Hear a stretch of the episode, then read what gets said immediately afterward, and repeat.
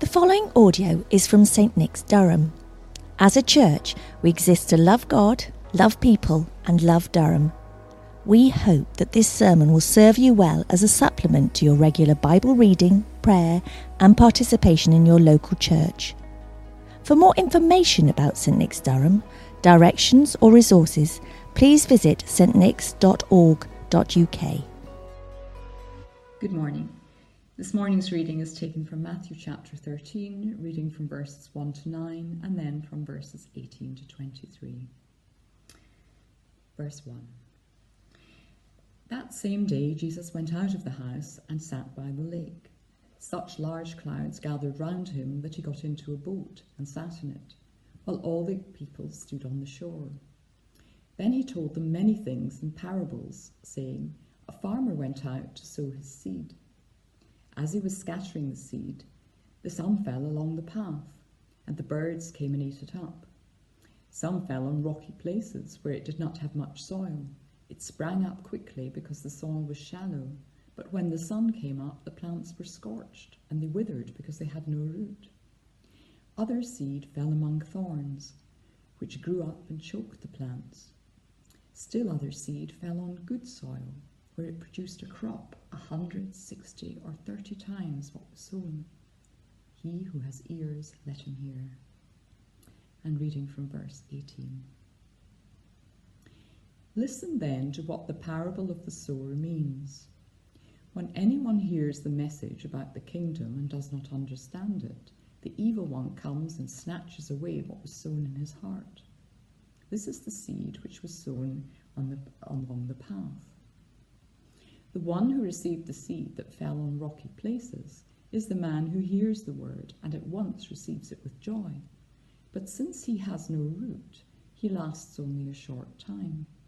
When trouble or persecution comes because of the word, he quickly falls away.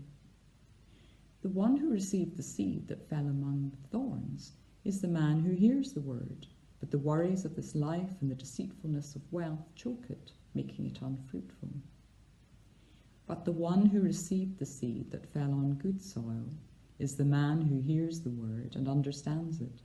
He produces a crop yielding a hundred, sixty, or thirty times what was sown. This is the word of the Lord. Thanks be to God. Good morning. Uh, my name's David Day, and I worship here uh, at St Nick's. This year, our family has seen the arrival of three new babies. So I've had the chance to study parents close up. And I know this it is an amazing experience to hold a newborn baby in your arms. Imagine the feelings of the parents. This is ours. We made it. She's got your nose. Well, she's got your ears.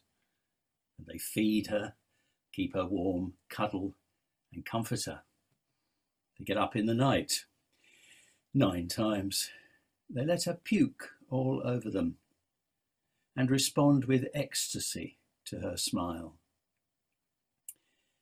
Actually, one of the three is a boy, and we look forward to him growing up as well. The parents will hear him say the first word, which sounds remarkably like daddy.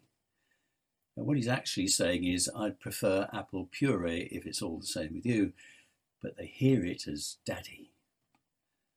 And they will teach him to feed the ducks, draw lions and tigers, kick a ball, and make a noise like an ambulance. Go forward and see the little girls and the little boy at their weddings. She is radiant, graceful as she moves among the guests at the reception, and so beautiful it takes their breath away. And at his wedding, the boy is also doing rather well. Every woman in the room thinks he is the new Andy Murray or Matt Baker or whatever name you feel like inserting. And in the years that lie ahead, girl or boy, they become a friend, a companion, someone to talk to for hours on the throne, on the phone, someone to go with you to the match, someone who explain how the computer works. These are the dreams of all parents. At birth, the air around the bedside is thick with hope. What will this baby become? Every parent hopes for growth. Babies are designed for growth. And this parable of Jesus is also about growth in the picture of a seed.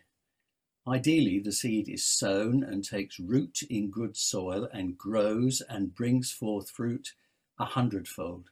That's the dream. It begins with the sower who sows the seed, scattering it everywhere. So God sows the seed of his word everywhere, heedlessly, uneconomically, prodigally, wastefully, hurling it around so that everyone gets it, pathway or soil. God introduces himself in the blinding beauty of a sunrise, in the glory of a waterfall or a mountain, in myths and stories, what C.S. Lewis used to call good dreams, in the inner voice of conscience and the words of great prophets and teachers. God scatters the seed in the hope that it will take root and grow. And finally, he inserts the seed of the word of the kingdom into flesh and blood, into Jesus, so that the seed walks and talks and loves and heals, and in the end bleeds and dies and comes to life again.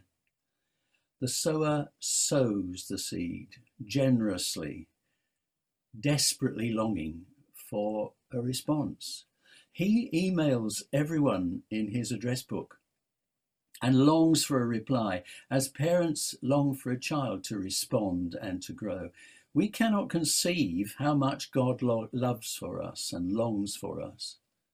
It is the one supreme fact in all creation. The world turns on the love of God for us. And of every man or woman in the world, God says, He or she is my delight. That is the way God longs for us to grow up. Alan Bartlett, who used to be vicar of St Giles just up the road, writes in his book Humane Christianity God is always the life bringer. And that phrase appears, I think, in almost every chapter of the book. Why does it all go wrong? God wants us to grow. Why does it all go wrong? Why does he see so many stunted lives, twisted, bending towards evil or petty malice or selfishness or just swallowed up in sadness or frustration? There is a crack running through this parable as if the tectonic plates shifted and split the earth's crust in two. There is nothing wrong with the sower, and there's nothing wrong with the seed. But God gives us freedom, and that means that we don't have to pick up the phone. The essence of parenthood is giving the child space. You can't force a, friendship to develop. You can't compel love. So when you whether you hear him or not is mainly a matter of keeping your mobile open. There's none so deaf as those who won't hear. Now, as you notice probably, this parable spends a lot of time on what went wrong. And Jesus inks in the details in four snapshots. Snapshot number one the seed is sown and it falls on the windowsill of the heart, and the birds devour it. And that's when people think that to know Christ is to lose life, to be sucked dry, to have your humanity squeezed out of you. And if you believe that, well, then the parcel that God delivers stays on the doorstep unopened. Listen to an atheist website. If you take up with God and make him your portion, then you will waste a good portion of your life. Not to mention giving your hard earned money to the church. wasting your intelligence on theology, and boring the hell out of people who really don't want to hear your good news. Well, that's snapshot number one, where the word is ignored. Snapshot number two someone responds with enthusiasm and excitement, but after a bit it gets so hard. Friends laugh, they, they view you with amusement. You? Taking this Christian stuff seriously? You? On the nerdy team? You must show me your collection of Cliff Richards CDs. When that happens, there's an enormous temptation to say, Look, I got into this because I thought I would get happiness, peace, satisfaction, and a comfortable life. And frankly, it's got too hot to handle. That's snapshot number two. The word, the word is scorched. Snapshot number three someone responds wholeheartedly at the beginning. But life is pressurized. I remember hearing a woman on television say, I'd really like to give more to the spiritual side of myself, but life's so busy. If I don't work 90 hours a week, I fall behind. I am anxious about work, my relationships, my body image, my career. I could be wasting my life giving myself completely to the call of God. And that's snapshot number three, where the word is crushed.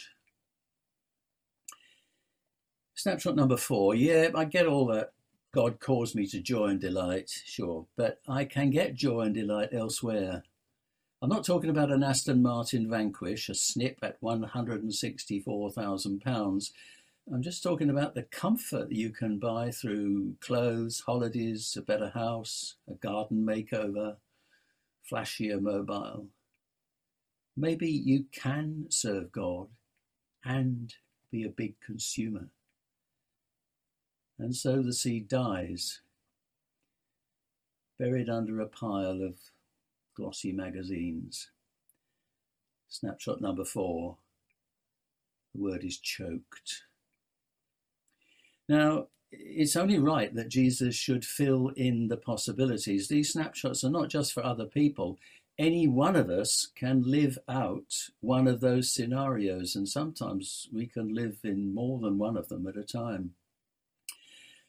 But that's not how the parable ends. The final snapshot is of seed falling into good soil and bringing forth a harvest 30, 60, 100 times. And you and I can be that good soil. To live in love is more human than living in hate. God has made us for Himself, and our hearts are restless until they find their rest in Him. Harvest of the Spirit is love, joy, peace, patience, kindness, goodness, faithfulness, gentleness, self control. And to live like that is to be a real man or woman. As Irenaeus, the great second century Christian thinker, said, the glory of God is a man or a woman fully alive. And the life of a man or a woman is the vision of God. This week I've been collecting examples of human beings fully alive. I start with Mark Greene in his book The One About. He tells of a school, a school which needed people to read with the children. Apparently, when a child has someone to listen to them read, someone that focuses just on them, it has a hugely positive impact, not just on their reading, but on their whole development. Anyway, six people went into the school from the local church to help out. And the school was transformed, fully alive. And then I found an article written by a Christian lawyer, and she's writing on the duty of Christian lawyers to make our lawyering gifts available for the service of others, especially, she says, for the service of the poor, for free, fully alive. My third example is the Big Bin Project, Many of you will know that here at St Nick's we give food and money for refugees in Stockton. And Fiona uh, writes about the lockdown period and what happened during the last three months. And she writes, There has been an amazing response from our St Nick's family, and we have had over £2,700 donated. Thank you so much for those who are really on the margins of our society, and you've given this amazing expression of Christian love. I can't tell you how brilliant it has been to support our refugee friends in this way. Fully alive. What's number four? Well, uh, Mark Greene again. Uh, he's telling how God is at work in the everyday and talks about a man called Tim, is not his real name, who went up to university and was seriously thinking, how do I live my life at university? Now, he was involved in international justice missions, anti slavery, anti human trafficking campaign. He also played hockey for his college and was a co mentor of a fresher. And he made no secret about any of this. Anyway, uh, one day in the vacation, he got a text from a fellow student called Becca. When you back? Well, Tim replied, and Becca texted again. You're a Christian, right? I'd love to talk about it. Why is it you give your life to this? Well, it was an opportunity that Tim didn't miss. And as the story goes, further down the line, Becca came to faith. Four stories of men and women fully alive. Somewhere in heaven, God stopped the angels doing what angels do and told them stories like these. These are the good soil, he said. Thirty, sixty, a hundred times over. Let me take you back to the parents in the hospital uh, looking at the baby. And God looks at you and me like a newborn child and asks, What might this person become? I have such hopes for them. I long that they might grow up into the measure of Christ. I long that they might be a son of Adam or a daughter of Eve as I created them to be. It is an awesome responsibility,